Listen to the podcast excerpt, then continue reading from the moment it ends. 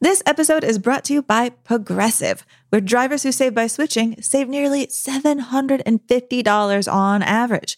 Plus, auto customers qualify for an average of seven discounts. Quote now at progressive.com to see if you could save. Progressive Casualty Insurance and Company and affiliates. National average 12 month savings of $744 by new customers surveyed who saved with Progressive between June 2022 and May 2023. Potential savings will vary. Discounts not available in all states and situations. Life is a highway, and on it there will be many chicken sandwiches. But there's only one McCrispy. So go ahead and hit the turn signal if you know about this juicy gem of a detour. Hello there, it's Jamila Jamel. Take a deep breath. Let your breath out slowly to the count of six. One, two, three, four, five, six. Do you feel better?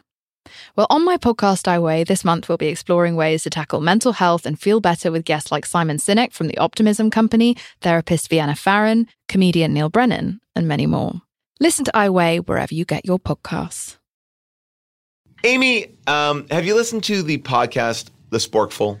That's the food podcast, right? With Dan Pashman. Oh, I love it. It's so good. And this week, Dan Pashman is having one of my favorite all time guests on the show, uh, Alan Alda, who you might know from MASH or The West Wing or The Aviator. He's an award winning actor, director, author. But here's the most interesting thing about him he has studied how we communicate. Did you know that? No, I thought you were going to say the most interesting thing about Alan Alda is you asked him for an autograph once when you were a kid, and he said, No. Alan Alda denied me a harsh denial of a young child. I was uh, eating dinner with my grandma, and my grandma made me go over to talk to Alan Alda. I knew him from MASH, but I was trying to be cool. She's like, Go, go ask him for an autograph. And I went over, and he said, no. And that's the reason why his film Sweet Liberty bombed the box office, people, because he denied a young child. But I'm leaving all that on the floor and telling you to listen to him on the Sporkful this week as he talks about the role that food plays in communication. Plus, Alan Alda's wife Arlene is going to join, and they are going to share the story about how they met. They met eating rum cake off the floor. And by the way, this happened 60 years ago. 60 Whoa. years ago. Oh, by the way, if you were to tell me how did Alan Alda meet his wife, I would definitely have circled like eating rum cake off the floor. that seems like the most Alan Alda specific of all time. Uh, maybe I should have dropped rum cake and he would have uh, autographed my uh, my little napkin. You were in a restaurant. You could have run in and made one. Oh, damn it. Well, it's not too late for future children. you can listen to this special episode of The Sporkful with Alan Alda wherever you get your podcasts. This episode of Unspooled is brought to you by a new film classic, Boots Riley's Sorry to Bother You, which was my favorite film I saw at this year's Sundance and is now opening in July. It's wild. It's basically like Michel Gondry meets Spike Lee, and it stars my personal favorite actor, Lakeith Stanfield, who I actually just profiled about this film in the Washington Post. It's awesome. I can't wait for you guys to see it. I will agitate for this film to be on the AFI list the next time they vote. Wow. And, and you can see it in select theaters July 6th and everywhere July 13th. You cannot get away from this movie. It has one of the best casts out there Kate Berlant, Terry Crews. Tessa Thompson. Oh, Tessa Thompson, so, so good. So mark it down. No other movie in 2018 will come close to this one. The year, 1967. They're robbing. They're killing. They're the two cutest sociopaths you've ever done meet.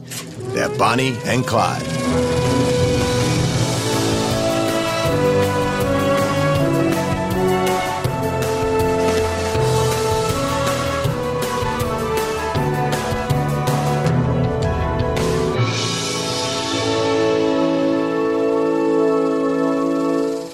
Everybody, and welcome to Unspooled. I am Paul Scheer. I'm Amy Nicholson. And you are listening to our podcast where we go through AFI's top 100 films of all time, the 2007 list. Now, I'm going to take it away from Amy right here because she is currently in Kazakhstan at a film festival. I am here in the studio looking at all of your 2001 responses, and they have been absolutely great. If you've not been following us on our Facebook group or Earwolf message boards or even on our Twitter account, you might have missed some great little gems that people have been finding. Uh, Edward B. Saul uh, found this great uh, little thing from uh, Arthur C. Clarke's original production diary. There's a lot of just little details throughout the entire thing. And he writes May 31st. One hilarious idea we won't use 17 aliens, featureless, black pyramids riding in open cars down Fifth Avenue, surrounded by Irish cops. Now, I know that that's without any context, but if that was seriously considered, what the hell was happening on that movie? Um, if that wasn't just a thrown off thing he said behind a monitor while drinking a cup of coffee, I will be very, uh, very disturbed. Uh, one of the best parts of reading all your feedback was seeing that a lot of you tried 2001 for the first time and liked it or revisited it and kind of appreciated it on a different level. And uh, Taylor Ann Photo wrote uh, something about Hal. She said, I feel no empathy to Hal at all. I don't necessarily believe that he could feel things, but I attribute his feelings to more like someone we might classify as a sociopath. And in the end, when he keeps on repeating what he was afraid of, I didn't believe he was really afraid, but he knew he could play to Dave's empathy and that would save him. It was all about manipulation to get what he wanted, which was to live and continue his mission. Uh, well, there you go. Uh, that's a hot take on Hal. Now, last week we asked you a very important question. Bonnie and Clyde, uh, a, a, a, iconic duo, uh, obviously in the film that we're about to talk about, played by uh, Faye Dunaway and Warren Beatty, uh, an iconic pair. Who is your perfect pair? It could be anywhere. It could be from literature, music, whatever. You put them together. We want to hear it. Let's take a listen. Hey guys, Tom from Santa Cruz here. I think it would be awesome if you had Jackie Gleason and Art Carney as the honeymooners playing Bonnie and Clyde. I think Kate Winslet and Leonardo DiCaprio would be awesome as Bonnie and Clyde. They're awesome in everything else. Batman and Robin in Bonnie and Clyde. Karamo Brown and Jonathan Van Ness. More iconic duo, Jay-Z and Beyonce.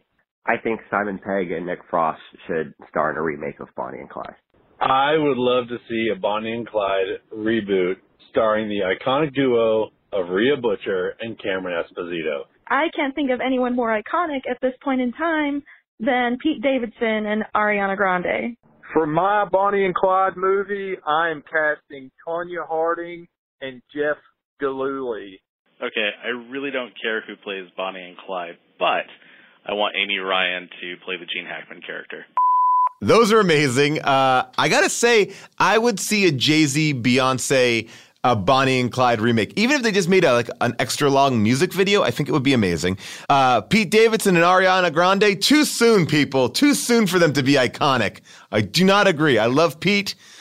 I love Ariana. I do not think they are they are ready to take on the mantle just yet. Give them like six more months, please.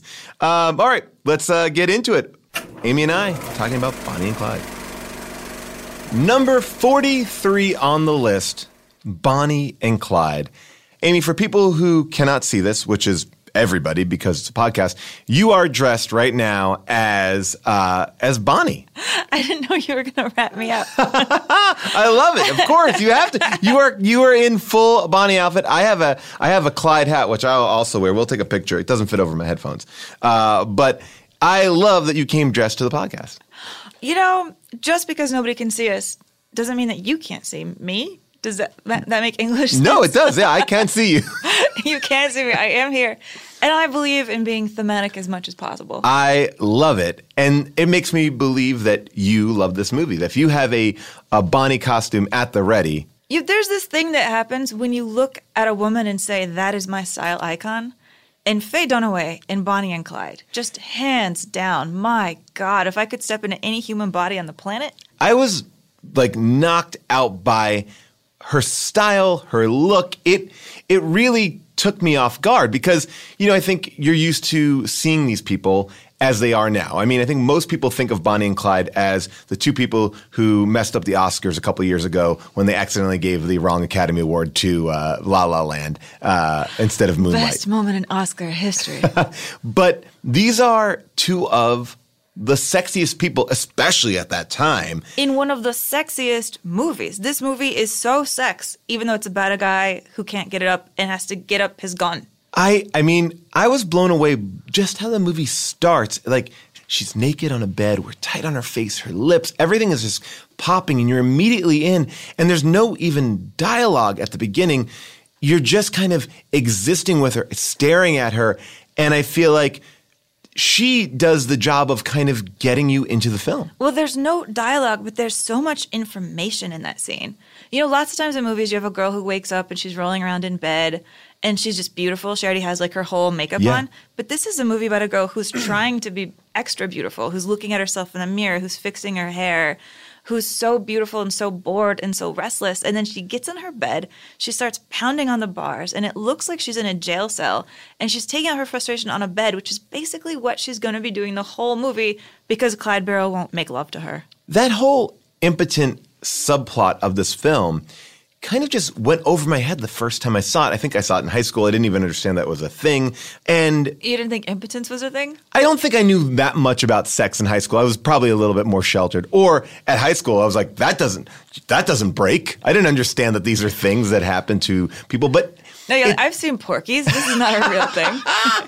I mean, I just think that it's such an interesting uh, switch. This whole movie is giving you one thing, and the minute you get comfortable with the one thing, they're pulling it in a different direction. And I want to talk about the beginning of this film. Like we said, it's lips and it's the Coke bottle. They're just, you know, it's like The way she's playing with that Coke bottle on her lips is so erotic. it's crazy. Her posturing, like we're watching two people seduce each other in this scene. I mean, she is trying this giant put on act. I actually even want to play a little clip of it because the voice that we hear Bonnie putting on in this first scene is her just trying to impress the hell out of this guy who she doesn't know, but he's the most exciting thing she's ever seen. Because he was trying to steal her car. I'm going to work anyway. You going to work, huh? Yeah, What kind of work you do? none of your business. I bet you're a movie star. huh? A lady mechanic? No. Maid? What do you think I am? A waitress? Ugh, he nails it. And you just see her act deflate a little bit. She puts it back on for a minute again. She starts walking with her pelvis out in the next scene with playing with the Coke bottle. But he's on to her from the beginning that this is a girl who's desperate for some fun. Well, they also seemingly come from the same background. They're both putting on these airs. Like, I think the sense that I get from the film is without each other, there would be no Bonnie and Clyde. It's not like she's not along for the ride as much as he's creating the ride so she will come along with him. Like, you know, you know, he robs that first general store really to just impress her. Like, he doesn't seem like a mastermind criminal. As a matter of fact, one of the things I was surprised about in this film is how funny it is. Like these are, for lack of a better term, morons, right? They're dummies. Like they're a little bit dumb. And yes, they may have these moments of being uh, like clever, like what we just heard, like you're a waitress. But and I, I don't know if this is a derogatory term, but they're like hicks. They're just sort of, but they're they're trying to be better than themselves. Yeah, th- these are people who, have, maybe if they had grown up in Hollywood, she would definitely be trying to be an actress. I mean, that's Absolutely. hands down her plan. And yeah, talking about him playing off of her or him kind of building off of her, how he wouldn't exist if not for the way that she was playing him. The bank robbery they do right after that, the bank doesn't have any money, and he makes the teller go out to tell her that the bank has no money just so she doesn't take it out on Clyde, just so she doesn't think Clyde couldn't handle it. Exactly. It's like I, he needs a permission slip to not rob this bank. it is such a funny juxtaposition of images because again you're thinking bonnie and clyde oh this is about these mastermind you know bank robbers and they live this exciting life. And everything i knew about the film was kind of totally put askew because this movie really fluctuates through extreme violence. Um, we talked about like the very sexy nature of the film. Then just really broad comedy that music that like um, that kind of hillbilly yeah that music is amazing and it's such a juxtaposition to what you're seeing throughout the film and Well, what you're talking about, I think, is mythology. Like Bonnie Right. and Clyde are an American myth. This like in love couple that ran across the country, robbing tons of banks, left behind real photos that were just them making out, kissing, her looking glamorous, him looking glamorous, hanging out with a glamorous gang of other beautiful criminals. I mean, we looked up to them for a minute in the 30s because they were doing what everybody wanted to do. And then the public tide on Bonnie and Clyde turned because they started killing way too many cops and they become unpopular. So the myth changed again. And then this movie comes out that presents the myth Right. one more time, but then, like you're saying, just undermines it the whole way. I mean, they look like the coolest couple in the world, but it doesn't make it look like we should all be criminals. well it's interesting because the movie that i think about when i was watching this film and i'm sure this argument has been made a million times is natural born killers it Mhm. has a similarity in tone. It's you know they are they're not the smartest, but they're doing they're they're fueled by this. I mean, True Romance has an element of this as well. I mean, I think that's a movie I'm much more familiar with, and the idea that like they are feeding off each other. They're not really supposed to be doing this, but they're trying to find an outlet to make their lives have more meaning. Yeah, even even Heathers. In fact, Heathers even name checks Bonnie and Clyde. Well, we're not going to be using blanks this time. You can't be serious. Yeah. Listen, my Bonnie and Clyde days are over. But what's going on here, I think, is we're looking at generations. You know, Natural Born Killers, True Romance, Heathers. These are all people who grew up loving Bonnie and Clyde. And then the people who made Bonnie and Clyde are the people whose parents were actually alive when Bonnie and Clyde happened. So it's interesting about this film because it's historical to a point, and people seeing this film may have lived through this or heard about this, and then there are other kids that are going to see it for the first time who are idolizing this and never have heard this story because it's sort of the myth versus the reality. Exactly. Arthur Penn, I think, was maybe in elementary school, the director of Bonnie and Mhm. Clyde, when Bonnie and Clyde went down. Faye Dunaway hadn't been born yet. Warren Beatty hadn't been born yet, but they were about to be born. But the people who survived all of the Bonnie and Clyde shootouts were actually alive to judge the film, which we'll probably get into uh, in a little bit. But yeah. I think it's so important to remember that in 1967, 1933, 1934 is not ancient history. You know, it's like us making a movie about 1980. It's it's we do that. It's a total. It's a totally normal hundred percent. thing. Well, what do you think is so enduring about these characters? I mean, I think to me, I see them as the representation of what we all are. We want to get out of our small towns. We want to be known. I think the driving force of this film is they want fame. They don't want violence. The money that they're even getting is small. It's it's nothing. But they want to be known. And and you know, one of the most exciting parts in the film for the characters is when the uh, when Bonnie's poem is published and they are like they are finally they've they've made it and that's the moment where Warren Beatty his character's not impotent any longer because he's he's achieved this greatness it's in the paper i think that, that you know it's it's an amazing universal theme Yeah, I love that scene where Bonnie's poem gets published because Bonnie is a girl who maybe should have been a writer. She's passionate about it. We see her writing about it in earlier scenes. No one cares. No Yeah. one wants to hear her write. But this is a thing she could have done in an alternate life. And it's so beautiful to see her get that recognition. But also, Faye Dunaway's performance is so good in that every time Bonnie Parker's name is just in the paper for other stuff, even for bank robbing, you see her puff up a little bit. They say she has yellow hair and she's grooming her hair. She's so excited to be known, to be famous, to be recognized Well- in a way that almost reminds me of, you know, troll culture where people are like, it's a badge of honor that a celebrity yelled at me on Twitter. it's that idea of like your Instagram life versus your real life. When they pose in front of that car, they put on an air that is not who they are in the film. And you know, you see her put the cigar in and then kind of pose with her her leg up with the Tommy gun. And then when she takes the cigar out, she kind of retches. She's like, "That's so gross." and actually, that happened. Like the real Bonnie kind of regretted the cigar pose because every time she would say like capture a cop and yell at him for a little bit, she'd say, "Go home and tell them I don't smoke cigars." I mean, women didn't really smoke cigarettes back then in public. So her smoking that cigar in a newspaper, it was like a holy shit, oh my god, it's almost like she got a tattoo kind of thing. You know, I think one of the things about this film and doing some research about it as well is it really took this thing that was happening overseas and brought it to America. You know, it's showing people in ways that we're not used to seeing it. And I think Bonnie and Clyde were doing that in real life. And this movie then kind of ups the ante and says, well, here are people who are doing things that we never saw, smoking a cigar in the paper. And now we're going to show you something in a movie about them that you've never seen. I'm not very familiar with like French New Wave, but I, I think that that's what a lot of people say. This is a very French New Wave film. As a matter of fact, they first went to Truffaut and Godard to direct this film. Like before they went to Arthur Penn. Uh, and it's wild that they wanted to do that with an iconic American couple about America in a really specific American time, which can happen. You know, Ang Lee made some of the best movies about American cowboys. Like people can bring new Yeah. perspectives. You don't have to have an American do an American film. But it is funny that the reason they did not go with Godard is Godard wanted to shoot the movie in New Jersey in the winter. and they're like, no, this is about Oklahoma, Kansas, Texas, you know, my, my terrain of the Yeah. country.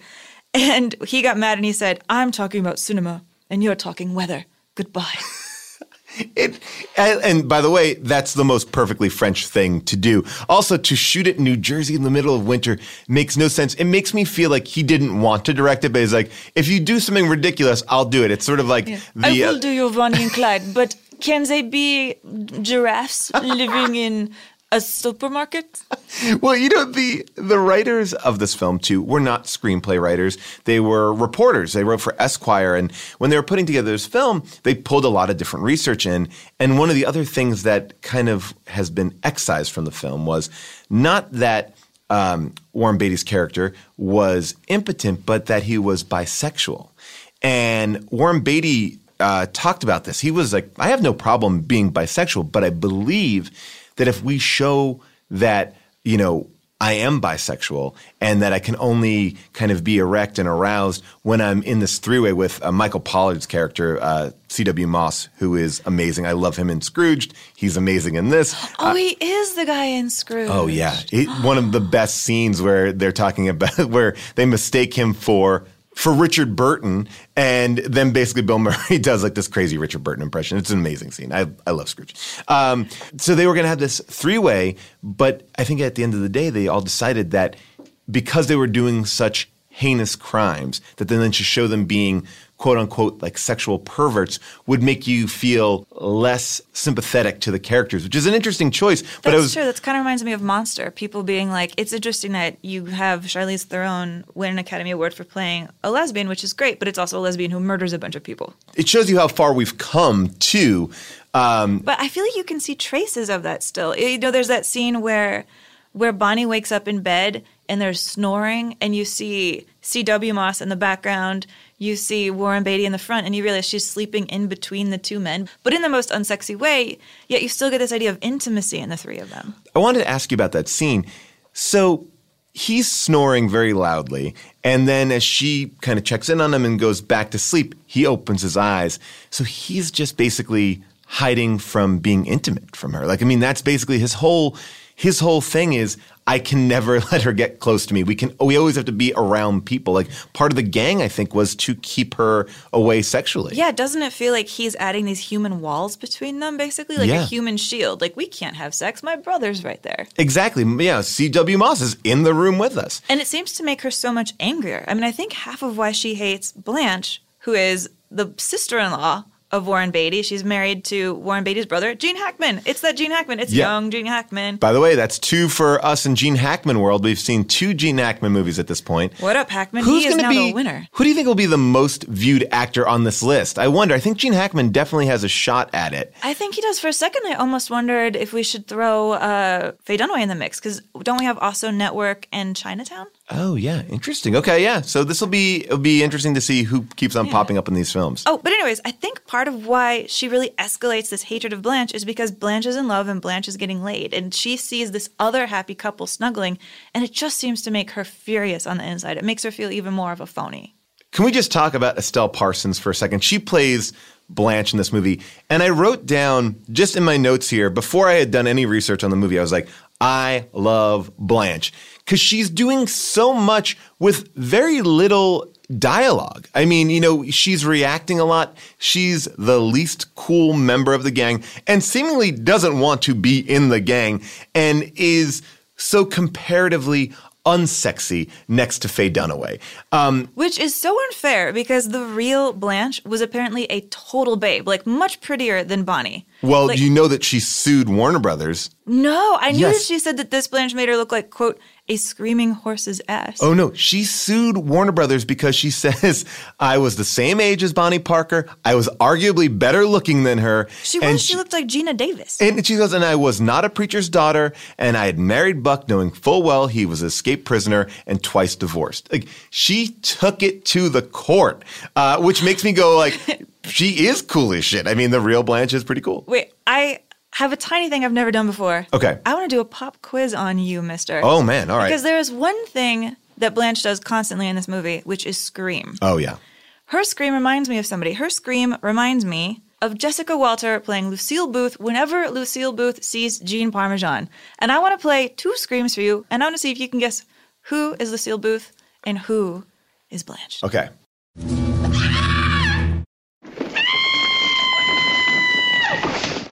Those are surprisingly similar. I believe that I do know the answer that the second one is uh, Blanche Barrow. Am I right? It is indeed Blanche Barrow. By the way, Estelle Parsons, I'm going to pour a little bit on my Red Bull Yeah. out for Estelle Parsons because she's also known right now for playing Roseanne's mom on the Roseanne show. Ooh. She's Beverly Harris, the snobby mother who did come back for the show and now is out of a job. Well, I mean, I have no fear that she is going to be lacking for work. I mean, she's been on Broadway, she's winning Tonys. I will say one of the choices we talked about the Scream, the whole reason why she is so panicky was because Arthur Penn, the director, wanted her to be as hysterical as possible so it makes Bonnie look even cooler. That was a, a very conscious choice. And I think it's manipulating again this this uh, mythology of these two characters. It definitely works. And also, it sets us up to really enjoy watching Blanche learn to kind of like being a criminal. You know, she gets her sunglasses on. She's kind of proud of her sunglasses. She starts to swagger a little bit. She wears jodhpurs in one of her last scenes when the cops find them again when they're hiding out for the millionth time because they're the worst hiders ever, which actually is a true detail because it was so strange at the time for a girl to wear pants in public that everybody in town was like, there's a woman wearing pants. And years after Bonnie and Clyde were over, that was the main thing they remembered is, oh yeah, that woman was wearing pants. Wow, that's that's fascinating. I mean, it feels like again they they don't shy away. I think from showing all sides of criminals. It's they're they're not that cool. We're not dealing with the Ocean's Eleven of crime. I mean, I think a lot of the times, I mean, if you read anything uh, titled "The Florida Man," you know that people are just sometimes flying by the seat of their pants, committing insane crimes. It makes you wonder why we have all these badass movies about badass people because this movie's terrific and they're not badasses. So why is it that whenever anybody writes an action movie, they're like, he's the coolest guy in the room, man. He's Yeah. always hitting the targets. He always wins. Like, that's boring. Well, you can show someone like, you know, uh, like Clyde was an expert marksman. And the reason why they were killed so violently was because cops knew he could work any gun and he was an amazing sharpshooter. They show that in the film. You can be an amazing sharpshooter, you can be impotent, and you can also be not incredibly smart, You but incredibly. anything, kids. That's, by the way, a poster that I'm putting up of Warren Beatty. You can be a sharpshooter, you can be impotent, and you can be a real dum dum. you can um, link them both together by having a girl sexually caress your gun. Amy, there's a lot of people out there that want to get their goods on you, but what about goods that feel good on your goods? All right, I'm talking about a company that has smart design, premium fabrics, and simple shopping. It's the one, the only Mack Weldon, the most comfortable underwear, socks, t-shirts, undershirts, hoodies, and sweatpants that you will ever wear. That's a lot of comfortable things, and I have worn many of them, and I'm going to tell you, they're fucking comfortable.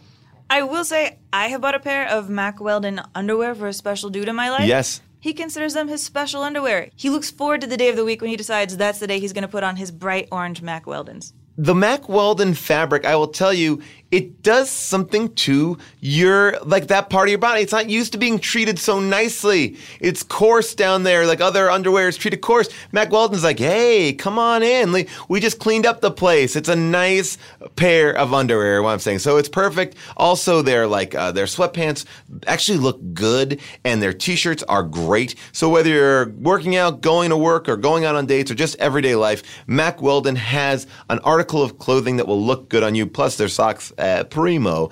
Also, Um, this is a good time to say that it's summer, so if you're feeling sweaty, they got Oh, a yeah. line of what they call quote unquote silver underwear and Ooh. shirts that are naturally antimicrobial. That means you don't smell bad. That's amazing that they can wick away the smell. Uh, so, all of you in those southern cities or New York in August, get some of these silver underwear. Uh, if you don't like your first pair, you can keep it and they will refund you. No questions asked. I'm glad that they don't take back the underwear. That's a really respectful thing. Um, but I'll tell you, I am a big fan of these underwear. They're comfortable, they are fun to wear, and now that I know that they take away smells, I'm all on it. All right. For 20% off your first order, visit mackweldon.com and enter the promo code UNSPOOLED. That's a podcast title here. Unspooled. That's U N S P O O L E D at checkout. That's mackweldon.com and enter the promo code UNSPOOLED at checkout for 20% off your first order. Hey, everybody, it's Paul. Uh, we're going to take a brief break right here to talk with the writer of Bonnie and Clyde. Uh, I was away shooting a movie, and Amy sat down with Robert Benton to kind of find out a little bit more about this amazing film. So take it away, Amy. Well, it is my extreme honor to be sitting down right now with Robert Benton, the co screenwriter of Bonnie and Clyde, and I'm just grinning from ear to ear. Hello, Robert. Hello, and I am grinning from ear to ear likewise, okay, to be with you. Well, I have so many things I want to ask you, and I just want to plunge in and. What, whatever. Okay, well, whatever. Let's just talk about Texas. Let's just talk about Texas. Well, let's talk about Texas. You are from Texas. You are from Wax- Waxahachie, Texas. Yes, I was born in Dallas and then raised in Waxahachie. Which, when I looked up, that's really close to where Bonnie and Clyde killed their second victim. That was in Hillsboro, yes, in Texas. Hillsboro, yes. So, growing up, did you know people who kn- knew about Bonnie and Clyde? Did they I- talk about it? They were hu- huge folk heroes. On Halloween, kids would dress up as Bonnie and Clyde. Girls would have chocolate cigars in their mouth, and they would go from house to house with with fake guns and say, you know, trick or treat. My father, who was the most law-abiding person in the world, who had two brothers, both of whom were murdered, read True Detective magazines all the time, and there were all these stories about Bonnie and Clyde. They were they they had a great story. They weren't as large as Dillinger or Pretty Boy Floyd, but they were in te- in that world. Everybody knew them and revered them, even though they were outlaws. Wow, even though they might have killed people that people knew. They had that selective vision that I'm afraid people in Texas have. And it was that what they remembered is the robbing of the banks. And what they remembered is they were poor people who took life into their own hands. And they were folk heroes. When the new wave began to break in, in the United States, and movies like Jules and Jim and 400 Blows and Shoot the Piano Player or Breathless were enormous influences on American film. And at that time, American film was sort of moribund. There was not, there were good directors working, but there was not a lot of inspiring pictures that were being done. I think I saw Jules and Jim, I don't know, 15 times, 20 times. And I saw, I mean, And that's in we the just theater. kept going That's back going to in the theater. Yes.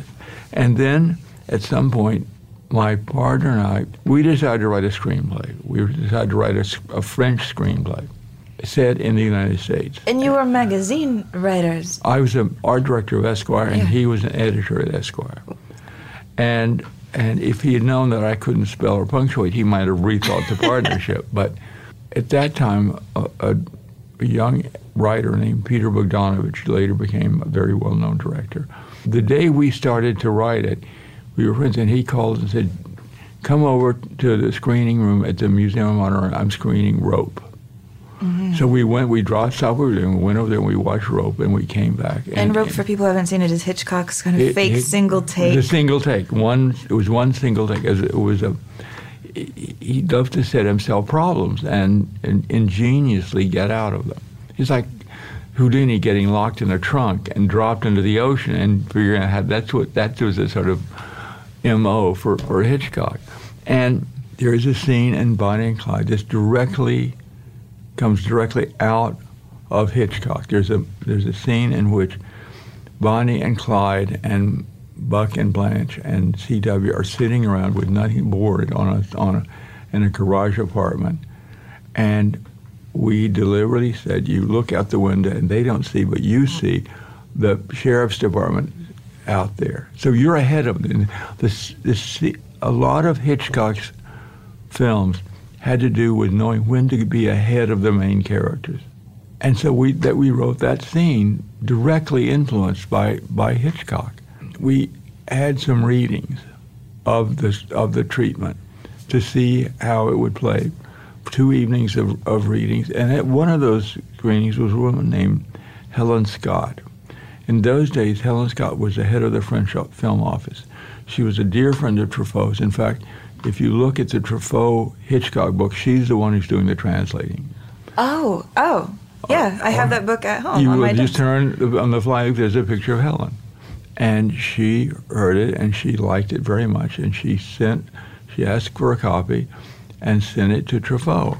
He had it translated into French, so he came over to the United States and sat with us, with Helen acting as translator, and went through the script and gave us the first and almost the only lessons we ever had in screenwriting. How are you feeling at this moment that this is the filmmaker who you adore and he's talking to you about your first script? I'd be part I part of me would be nervously dying, worried I'd made a bunch of mistakes and look like a fool. We no, we, we were it's so naive. We thought, well, this is how it's supposed to be. You had the plan to make a film before you decided it would even be about Bonnie, Bonnie and Yes. Clyde. How did you decide on them? we were reading by chance we were reading a book by a, a wonderful writer named john toland about john dillinger and in it there was a footnote about bonnie parker and clyde barrow that said they were not only outlaws they were outcasts and this, suddenly i began to remember all the stories i'd heard about bonnie and clyde they were such losers they were so appealing and um, we found a book called Fugitives. We used that as a as the basis. Now, what was wrong about that, and I didn't realize so much afterwards, is that they both hated Blanche. They just hated, and Blanche was actually terrific. And I think we made Blanche too much of a comic character. And Estelle Parsons was wonderful And she got a reward. and she for got it. a reward for it. But I think, I think that i as writers, we did Blanche an injustice. Well, it's interesting also to hear you talk about Bonnie and Clyde almost as though they'd been forgotten, because thanks to your movie, I grew up in a time where they were very famous. Probably now I'd say they're more famous than Dillinger. But they were. For, what was the? Sometimes, if you're writing, a, if you're thinking about writing a screenplay, and you find somebody who's got a good story who's been forgotten, that's like a gift from God. You know, if they were famous, then it's no sense in telling that story again. But by finding people who are forgotten, you can tell as much of the truth about them as you want to. Nobody, nobody, nobody would buy this movie. Consider it. One, ma- uh, they hated it. Critics hated it when it came out. Finally, one Saturday morning, I'd just gotten married. The phone rang, and it was Warren Beatty. Now, I'd known Warren through some other friends. And he- said, I hear you've got this script. I'd like to read it.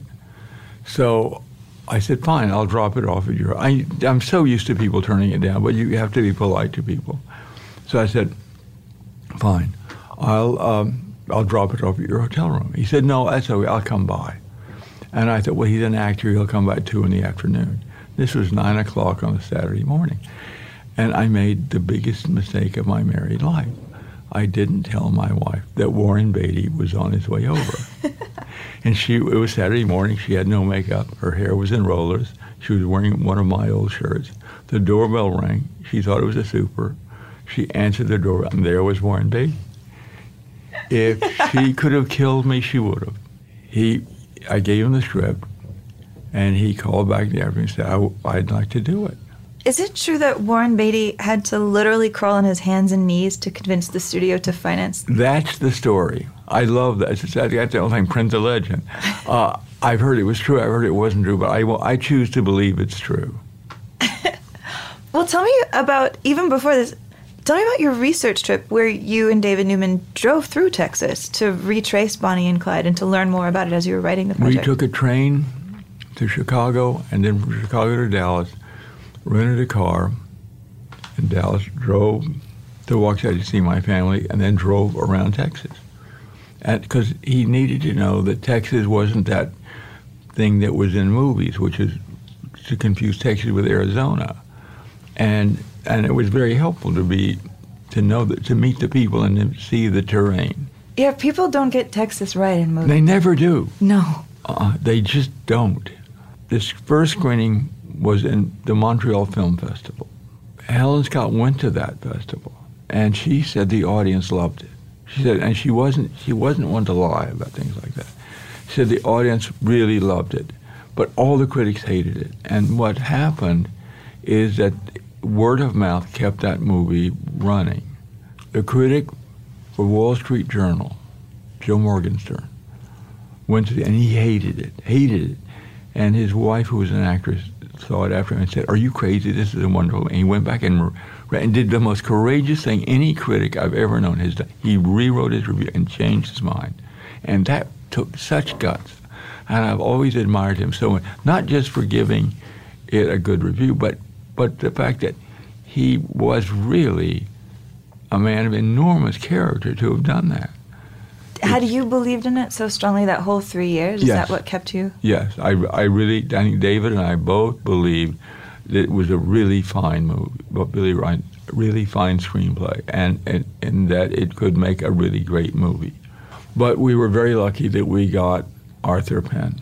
Arthur Penn was the perfect director for it, and his working relation with Warren, although sometimes fraught, was an enormously productive relationship What made Arthur so perfect? because he understood the style of the film. That a lot of the film wasn't just the subject matter, but was the style. A lot of any film isn't just the subject matter; it is the style that you approach the film with. I, I just saw Pygmalion, the early 1938. Doolittle, when Henry Higgins and um, the guy he Colonel whatever it is, are in Covent Garden, and they see Eliza Doolittle selling flowers, and and they stand there talking about her, like they're at the ASPC talking about an animal in a cage, and in the middle of it there's a shot, a close up of Wendy Hiller, and there's in this moment there's a feral canniness that you see in her that makes her not a victim for the rest of the picture. It's so easy to make her uh, a victim that is finally proven right. But in this case, it's that one shot that tells you she can take as much as she can deal out. There may be movies that are not great, but have in them great moments. And there should be a special category for, for those films. I agree. There should be another list for that. Yes, there should be. With Bonnie and Clyde, you write the great American anti-heroes, and then you write Superman, the great American hero. We had done a musical that flopped on Broadway called Superman. And it was it came out late March. Our son was born in April 20th and the day I went to take cigars to the theater, you know, they said everybody's going on half salary. It's not it's got no audience. In our superhero moment, the idea that a superhero Uh, play wouldn't do well on Broadway is blowing my mind. I don't know, things just didn't work out. And when they asked us to do Superman, it was a, it was a novel by Mario Puzo that we were to translate. So we did that. Mario Puzo, famously of The Godfather. Yes, and it was fine. We had a nice time. We worked and we did the script, and then I went off. The best. I love Superman. I love the movie of Superman very much. The best moment and the best line in the movie is when he, Superman first catches Lois Lane falling off the top of the Daily Planet building. He says, "Don't worry, I got you." And she says, "I know you got me, but who's got you?" I know I didn't write that. Either David wrote it, or Leslie wrote it, or Tom Mankiewicz, wrote it, but I didn't write it. And I thought Dick Donner did a fabulous job on that picture. I mean, a really good job on that picture. I can't imagine uh, that movie being any better than it was. What makes an iconic Hollywood hero? It is if you can make him or her human. If they don't, if you give them some dimension or some wit, they're not just two-dimensional cardboard figures with sequins on them. There, there, there, there has to be some moment where they are unexpectedly human. Well, Robert, I have loved getting to meet you in human form after knowing your movies my whole life. this is not human form. this is not. This is. This is. You pass the test with it. Sooner or later, you'll get to meet me in human form. Well, Robert, thank you again for coming on Unspooled. It just means the world to us. I, I had such a good time. You are so good to talk to. So, Amy, we are a brand new podcast, and uh, we know a lot of podcasts out there, and people are always asking, how can we support, how can we help the show? And um, it's very simple. There's a lot that you can do, and here's one. You can subscribe to the show, right? So that means you'll never miss an episode, and you can leave a review for us in Apple Podcasts. That actually helps our show a lot. As a Um, critic, I find the idea of people writing reviews really touching. I know that is really nice. You know what? Look at that. You get to see like you get to use your journalistic instincts to kind of come in and support the show. You can also share an episode on Facebook or Twitter or tell a friend about it. Just don't, you know, steal your friend's phone and subscribe for them. We do not condone that, but Oh, we'll, I mean, if you give it back. I mean, if you give it back, it's no big deal. We're not going right? to rat you out. I mean, it's fine, Well, it's right? this podcast. Oh, it's great. Whoa. Whoa. Okay. Thanks, Alan. And you know what really helps us as well? Uh, following our mothership, which is Earwolf on Instagram, Twitter, and Facebook. Uh, you'll never miss our podcast. You'll get extra kind of bonus content and pictures and all sorts of cool stuff. Um, and it's important just to kind of stay active because that helps us sell ads and helping us sell ads makes us stay on the air and that's the way the system works we're a part of it now you need to be a part of it too plus if you got a couple bucks in your in your wallet every couple of months, and uh, you can sign up for uh, Stitcher Premium, and that way. Uh, every show that you listen to, they get a little piece of your money. You don't get charged more for listening to more. You get one price fits all, but uh, it helps all the shows. Plus, you get uh, all of the archives, bonus episodes, and uh, ad-free episodes. It's great. It's a lot. I don't even know how many podcasts you have in your archives Yeah. of How Did This Get Made. I got so many podcasts of the canon in the archives. You probably have so many. I mean, we have about almost 200 episodes of How Did This Get Made, and I think only 50 of them live outside of the uh, the Stitcher Premium thing. So use the promo code UNSPOOLED and you can get a free month of Stitcher when you sign up right now. So subscribe, share, follow, and you will see that it will make a big difference for us. Subscribe, share, or follow, and thank you for listening. Wow, that was an awesome interview. And now, back into me and Amy. I want to talk about this in a larger way because I like this movie a lot, but I think one of the things that left me wanting or not feeling like I love this movie was the fact that this movie at the time broke boundaries, but now it feels passe to a certain extent. And it, and and that idea of like culturally speaking, like what it did and does it hold up? I don't know because we've gone past it. This was this broke the wall open, and this is an interesting argument about the list. Is is it on the list because it holds up, or is it on the list because it just was the first one there? Right. You're feeling the same way about this as I was about French Connection. hundred percent. Yeah, where we've just seen this get copied and copied and copied. Like I love Natural Born Killers. I love Heathers. I love all of the all of the ones I grew up with that were my films first before I saw Bonnie and Clyde. Absolutely, and I think um, Morgan Fairchild actually puts it into a great uh, perspective. Did you know that Morgan Fairchild was the stand-in for Faye Dunaway? No. Yes. So here she is talking a little bit about the cultural impact of the film. People now are so used to these gory slasher films and so much worse violence that it's hard to see Bonnie and Clyde in the in the prism uh, of the way it would seem at that time. To see them riddled with bullets, even before the Wild Bunch. I mean, this was just incredibly graphically violent for the time and created a big stir when the movie came out. Now kids look at it and it would probably seem pretty tame,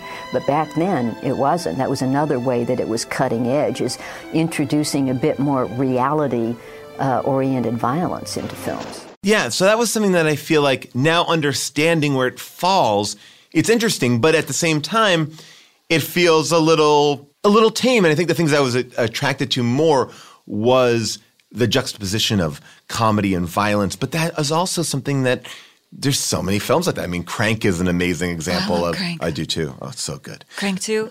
Well, I mean, to that point, maybe this is a good segue to talk about old film reviews for a second. Okay, yeah. Because Bonnie and Clyde, when this movie shows up in 1967, it's so new and it's so raw that it creates a schism in the film critic world. And like a critic loses his job over it. A major critic who we're going to come across, I'm sure, many times over the 100 episodes that we're doing. The New York Times' Bosley Crowther. He hated Bonnie and Clyde. He thought it was horrible, horrible, horrible, horrible. He hated the, vi- the violence. He called it, quote, a cheap piece of bald faced slapstick comedy, a ridiculous camp tinctured travesty, and as pointless as it is lacking in taste. And he pulled a Turan. He wrote negative stuff about it week after week. He got a bunch of reader hate mail about it. And, and the New York Times was like, maybe it's time we retire the 62 year old guy and he shouldn't be reviewing our movies anymore because he's out of step. Well, it is interesting though because he wasn't the only one that wasn't supporting the movie. I mean, the studio behind Bonnie and Clyde didn't even support it. There's a great story. Jack Warner, who was running the studio, at the end of the first screening said, That was the longest two hours and 11 minutes I've ever seen. That was a real three piss picture. I'm sorry, three pisses, two hours and 11 minutes. Is, is he sick? Apparently, Jack Warner uh, dictated a movie's worth by how many times he had to get up and go to the bathroom. He got up within the first hour, and they all knew, uh oh, it's bad. And uh, I just love that he judges movies by piss taking.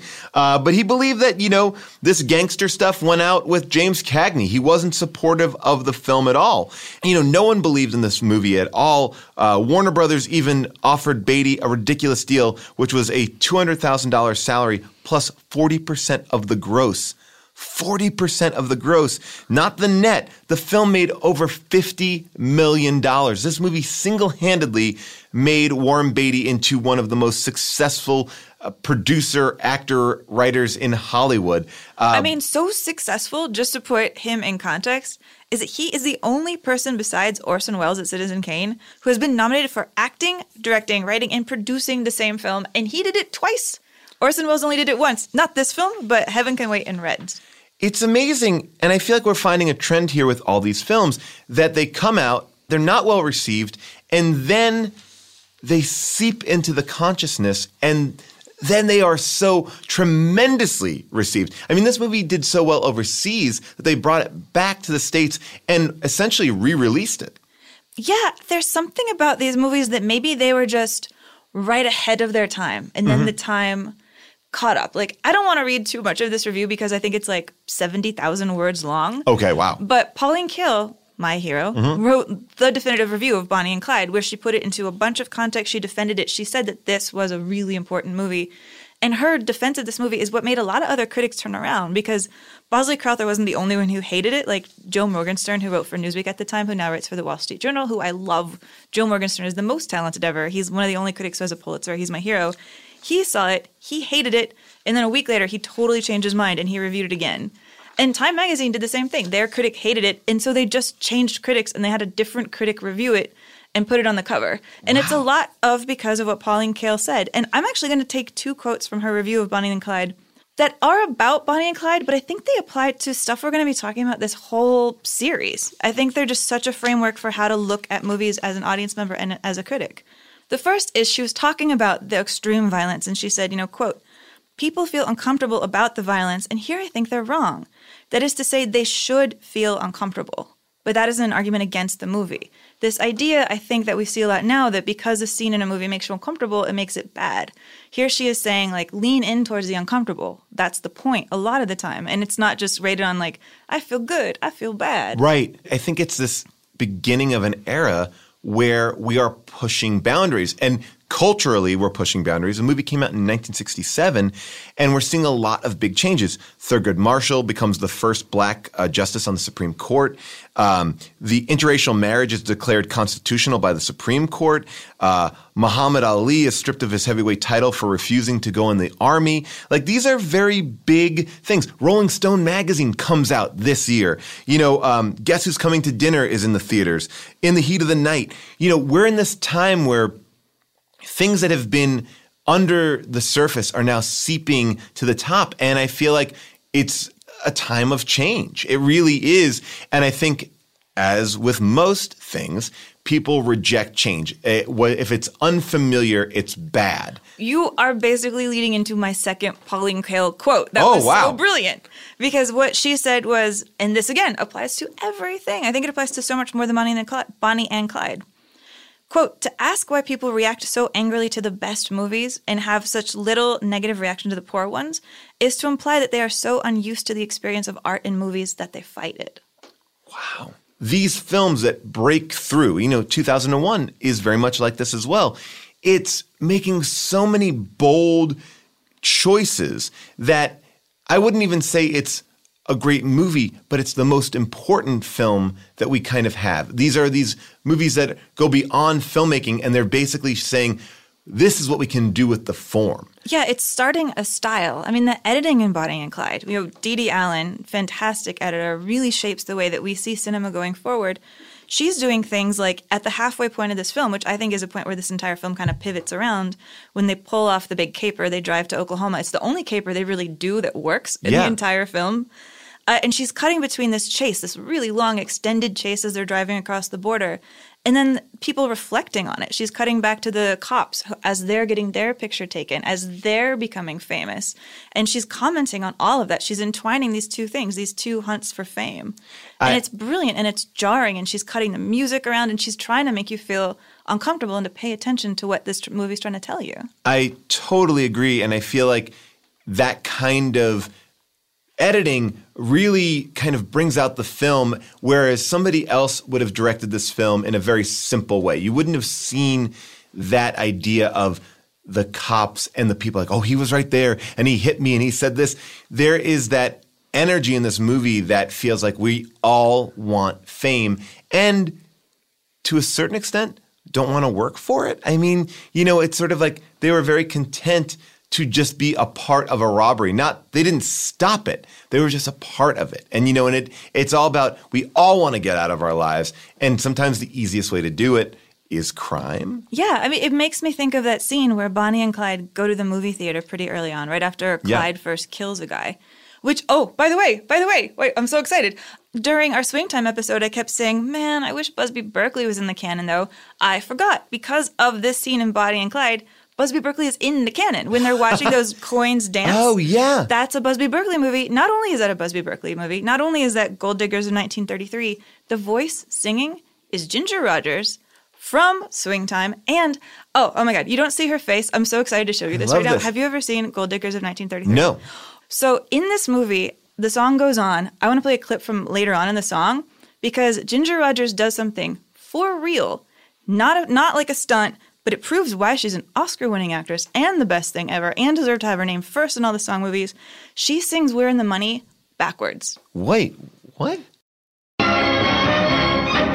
Here weighing hay the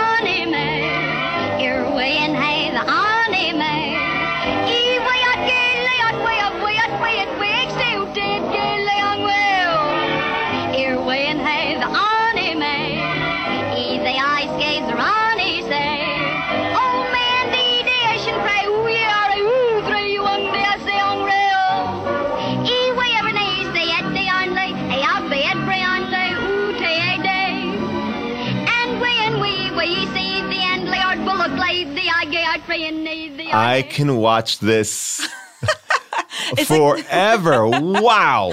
It's like this Busby Berkeley movie just has a stroke right in the middle of it. It's incredible. that would have freaked me the hell out when I saw that. That wow. And that's what they're watching when they're in the theater. And you have Clyde just freaking out that he killed a guy, blaming C.W. Moss for it.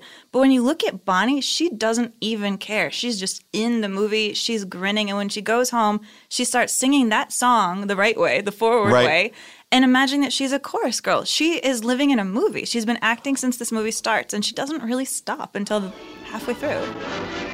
You don't do a dumbass thing like that again, boy, I'm gonna kill you. If you boys want to talk, why don't y'all go outside? It's interesting you say that because I'm thinking about the scene when she goes home to her family reunion.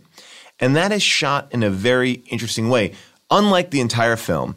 Um, and I wonder if that's her perspective of her life. It's shot very gauzy, almost as if you would shoot a flashback. That's the way I kind of look at it. It, you know, Yeah, it's ghostly. yeah, and I was wondering, is that her perspective? Like this time, because it it's not a flashback. It's in the forward momentum of the film. I didn't know what they were trying to achieve with that, but then you said that, it kind of makes sense. Yeah, it's eerie, right? That Yeah. they're on these sand dunes. They don't look like any terrain we've seen in the film so far. She's dressed in all black. It looks like she's at her own funeral. Really, Yeah. it's this moment of. I mean, to be honest, you go sit down and you see Bonnie and Clyde. You know you're watching a snuff film. You know, you know how Right. this ends. You know they die in the biggest gunfire battle of bullets ever. I mean, so big that in real life, when they tried to embalm them, they couldn't even get the embalming liquid to stay in them because they had so many Oh. holes in them. My God. You know you're watching a snuff film, but Yeah. what you're watching in that scene you're talking about is Bonnie realizing for sure that she's going to die.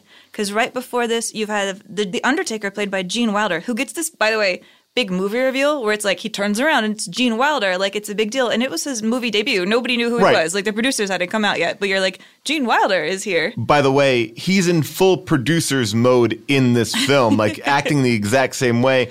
Uh, but also, it's a scene-stealing performance, and it's so small, but it is. It's a. It's a great comic scene. Again, just showing this movie on all these levels that could do. A fully comedic performance in this film. Exactly. And his Undertaker is just doing exactly what Warren Beatty is doing. He's trying to look cool and confident in front of his girlfriend. Yeah. It's the same thing, but he says that he's an Undertaker, and that's when you just see Bonnie's mood shift. Right. She decides she has to go home, and then we have this strange romantic music over the scene where she's running in the fields as, as Warren Beatty is chasing after her, and the shadow rolls over them, and they get put in this darkness that starts to really creep into the movie, except for this this sand dune scene, and the I actually pulled a clip of the mother talking because the way the mother talks. It just feels like everybody's talking to her through the grave. Like I'm, I'm going to Well, get really pretentious if that's No, okay. I love it because I, I mean, I was thinking, is, is she at her own funeral? It feels like it, right? yeah. She's looking at all these these children, these other lives she could have had that didn't have. Right. It, did it even really happen?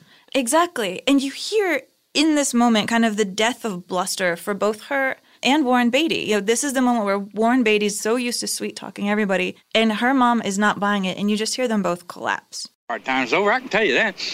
Why, just the other night, uh, me and Bonnie were talking, and uh, we were talking about the time we are going to settle down and get us a home. And uh, uh, she says to me, she says, You know, I couldn't bear to live more than three miles from my precious mother. Now, how'd you like that, Mother Parker? I don't believe I would. I surely don't. You try to live three miles from me and you won't live long, honey. You best keep running, Clyde Barrow. And you know it.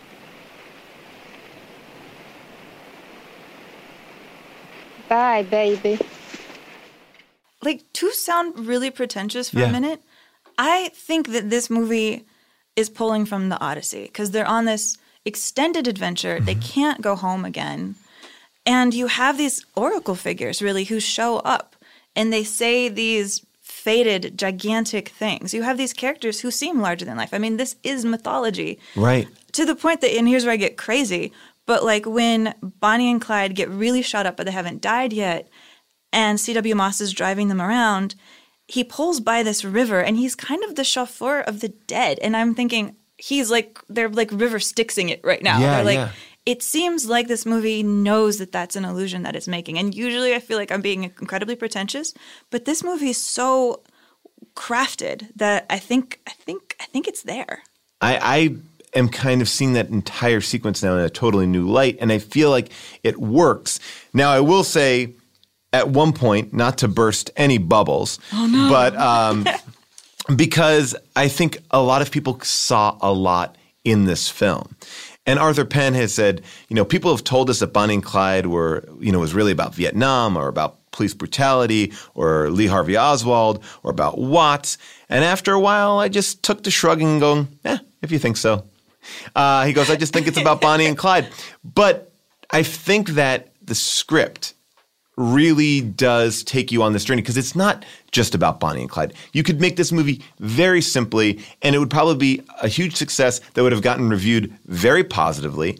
And they're doing choices. That gauzy film style is a choice. It's not something they stumbled upon. You know, they are making big choices here, and whether or not they understand that they're influenced by this or not, uh, I think that they are because they're trying to build something bigger. They're falling into it. So I, I, I agree with you. I don't agree with Arthur Penn. Yeah, no, I yeah, screw you, Arthur Penn, just because you did these amazing things. Like you talked at the beginning of this episode about Warren Beatty's Clyde Barrow being so happy that Bonnie has put his story in the paper, that Bonnie Right. understands him and has made him important. Well, this film opens up with him telling her story. You know, I kind of use the word pivot in the middle because I feel like this film is perfectly structured where it's doing it goes in one way and it goes out with the exact reverse scenes of it. She's jumping on his lap and they're not getting anywhere in the beginning. Then he tells her, her her life story. Then you see these FDR posters.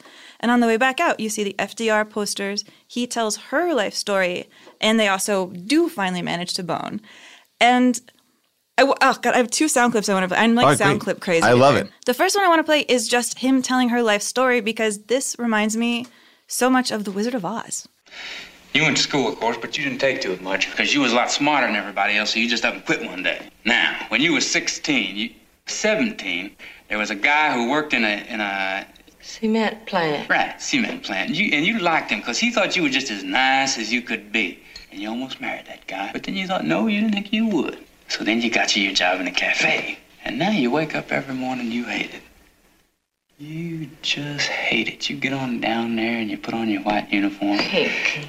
It's pink. Uh-huh. And them truck drivers come in there to eat your greasy burgers, and they kid you and you kid them back. But they're stupid and dumb boys with the big old tattoos on them, and you don't like it. And they ask you for dates, and sometimes you go, but you mostly don't because all they're ever trying to do is get in your pants, whether you want them to or not.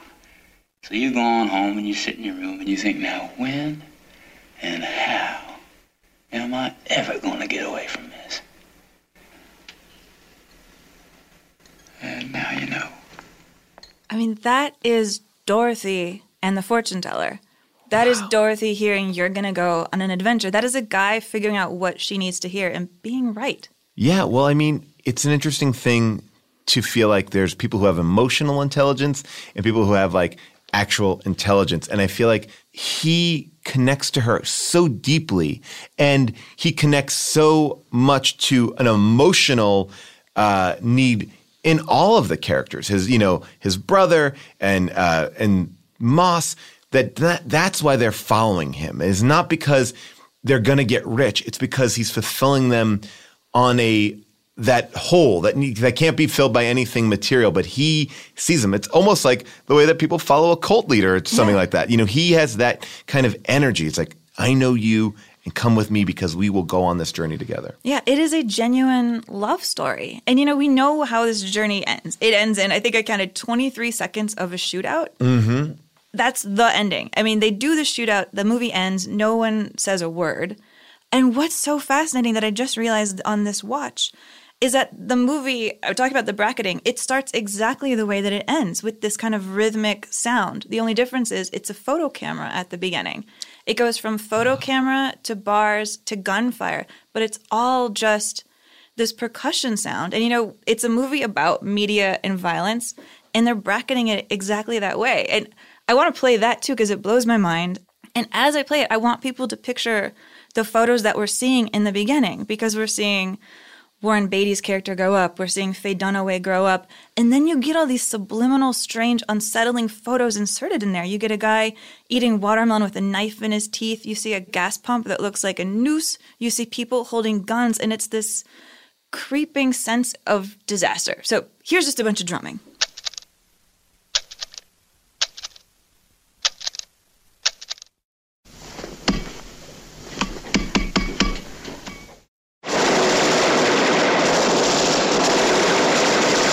Well, you know what? Just to put some context on the ending, because I also was really taken by the way this film ended. Uh, here's Gene Hackman talking a little bit about the ending. It is very powerful the way it's cut at the end, uh, where it's just suddenly over, which is a very brave choice. I think probably the conventional choice would have been to pull back and show the overall scene and, and bring up the music and, and all that, but it's not done that way. It's done in a very brave way. Which brings us to the natural question Is there a Simpsons of, of this? And yes, there is. And The Simpsons does the bloody, violent ending. Oh, really? Oh, yeah.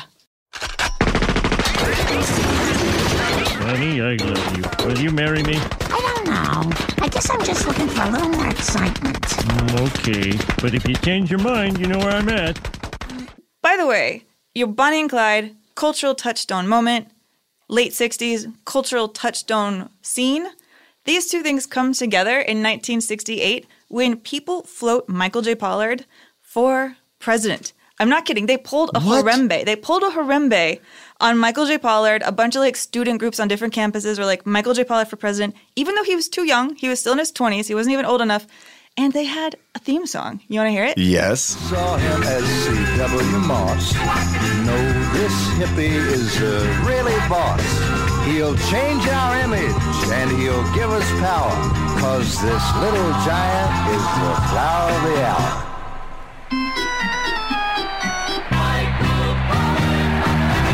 What do you think?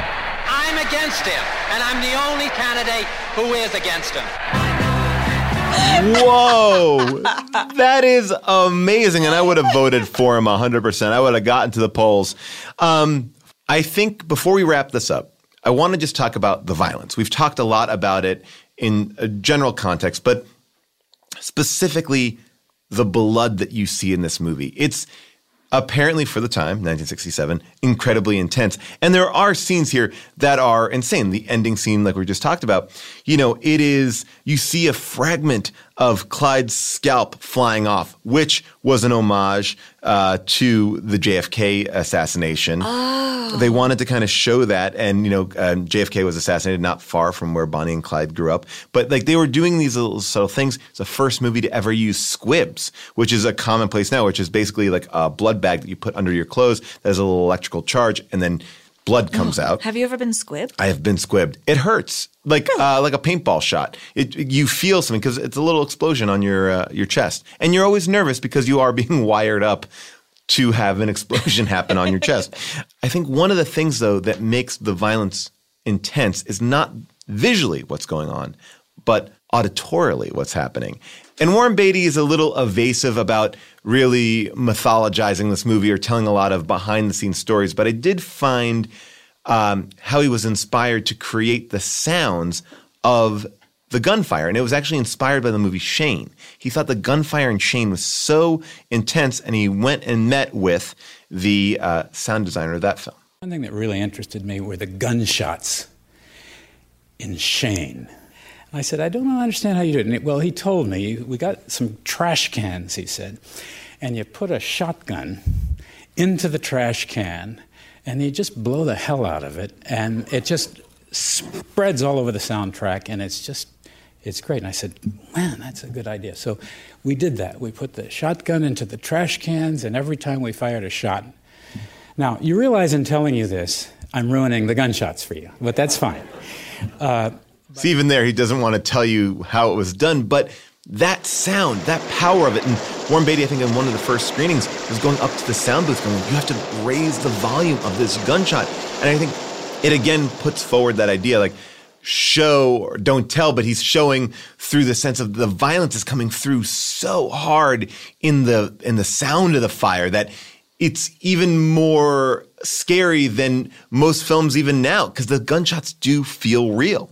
They do. And also, us just caring about Bonnie and Clyde makes that violence feel so awful. I mean, this is a violent, violent, horrible period in American life that I think reflects just as badly as the quote unquote good people who weren't robbing banks. I mean, when Bonnie and Clyde got shot up and they took their car into town with their bodies still in it, the people who lived in this town in Louisiana were like reaching in, they were grabbing the glass, they were cutting pieces of Bonnie's hair off, they were cutting pieces of her dress off. Somebody actually tried to cut off Clyde's ear, somebody tried to cut off his trigger finger. Whoa. I mean, it's like this is who we are. We love fame. Absolutely. And we also have to kind of point a finger at the fact that this is a time where crookery, that's a new word I'm inventing, crookery. How do you spell that? Is that with an I or an O? I'm going to say with an EY. Ooh. Yeah.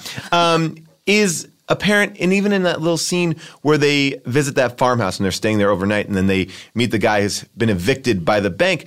The banks are foreclosing on all of these houses, so much so that the banks are going bankrupt. Like, there's a greed going on in this movie that you're seeing a lot of different sides of it. Yeah, and the solution we see in that scene at the farmhouse is that Clyde gives the man whose farm was taken and the man who worked on the farm his gun and they shoot the bank sign. I mean, this movie is saying violence is our only way out of this. It's the only thing that's going to make you happy. That's the first time these guys smile. And now kind of brings us to the point where we go, all right, so this movie is 42 on the list of the AFI's top 100 films of 2007. Do we feel like this is an appropriate place for this movie? It's about about middle. Okay with it. I really loved the movie rewatching at this time. I love, love, loved it. I loved it so much. I lurfed it. I lurfed it the way Bonnie loves Clyde. Yeah, I don't know if I need it to be in the 30s. I think if it was in the 60s, it'd be too low. I'm all right hovering where we are. I think it's interesting because I've been going back and forth about where I put 2001. And I feel like 2001 and this movie go hand in hand in a certain way because they uh, brought forth a new style of filmmaking that has influenced so many things. When I was watching this movie, I was like, oh, wow, without Bonnie and Clyde, there's no Dukes of Hazzard, which is, you know, from an artistic standpoint, the furthest you can get. You know, like this Well, is yeah, a. the guy who plays Frank Hammer is Uncle Jesse in The Dukes of Hazzard. I know, and I and and I was and I just love that idea that this film inspired so many people and so many mothers and fathers showed this to their kids, and those are the kids uh, who are making movies now.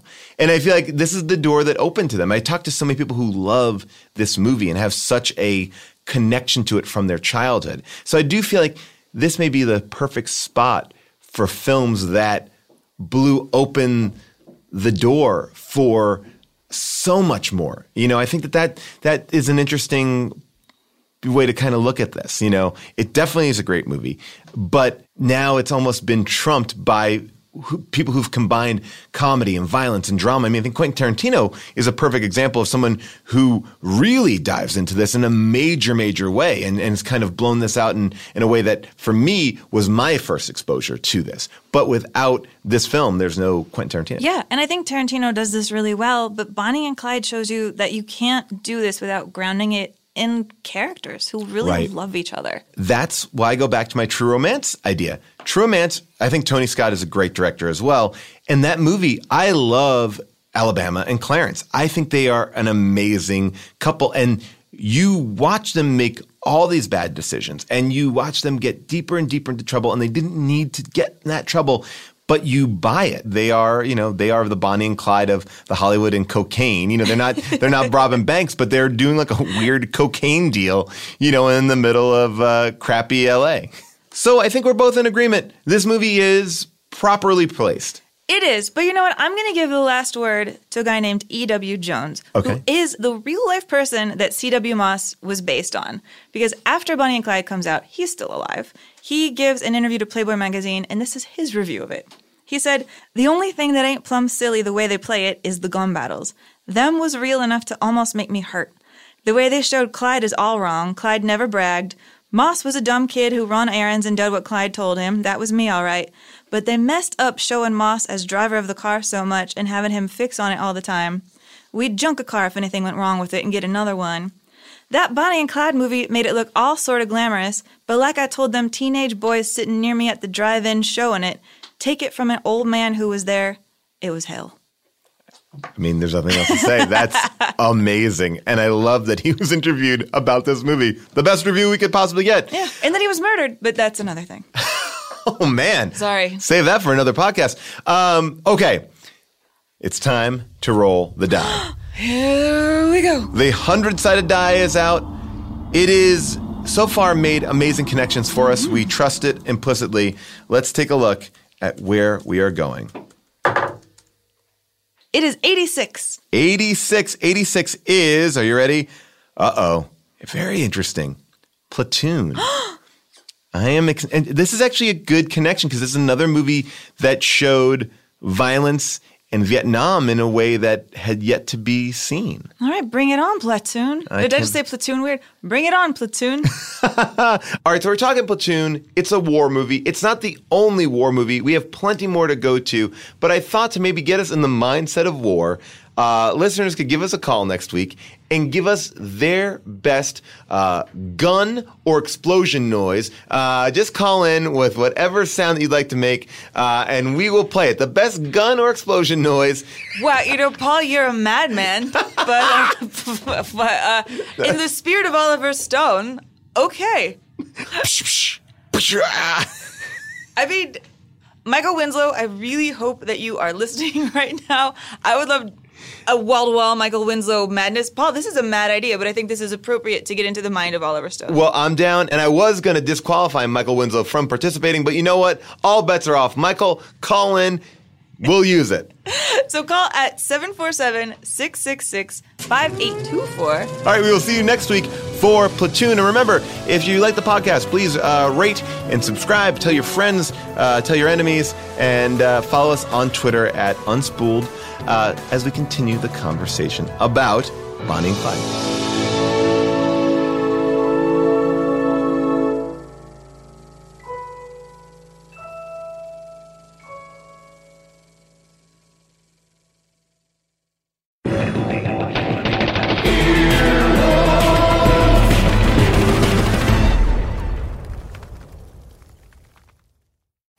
This is Arnie Niekamp from the Improv Fantasy Podcast Hello from the Magic Tavern. I fell through a dimensional portal behind a Burger King in Chicago into the magical land of Foon, and I started a podcast. Season 3 has just begun with a brand new adventure to defeat the Dark Lord. If you're a new listener or you've fallen behind, Season 3 is a great jumping on point, and we've got great guests like Justin McElroy. I sound like a fancy college professor. Eight nuts.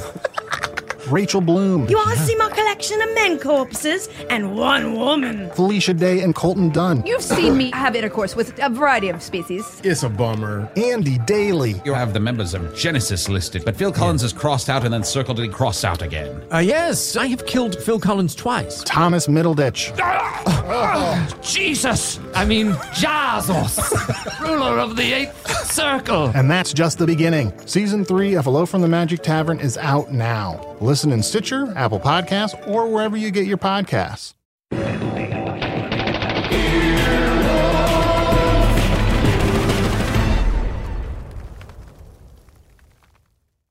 Go spread the word. When you get a fresh hot McCrispy from McDonald's and you can feel the heat coming through the bag, don't try to wait till you get home. Always respect hot chicken. The McCrispy, only at McDonald's. Ba da ba ba ba. Whether you're a morning person or a bedtime procrastinator, everyone deserves a mattress that works for their style. And you'll find the best mattress for you at Ashley. The new Tempur Adapt collection at Ashley brings you one of a kind body conforming technology, making every sleep tailored to be your best. The collection also features cool to the touch covers and motion absorption to help minimize sleep disruptions from partners, pets, or kids. Shop the all new Tempur Adapt collection at Ashley in store or online at ashley.com. Ashley, for the love of home.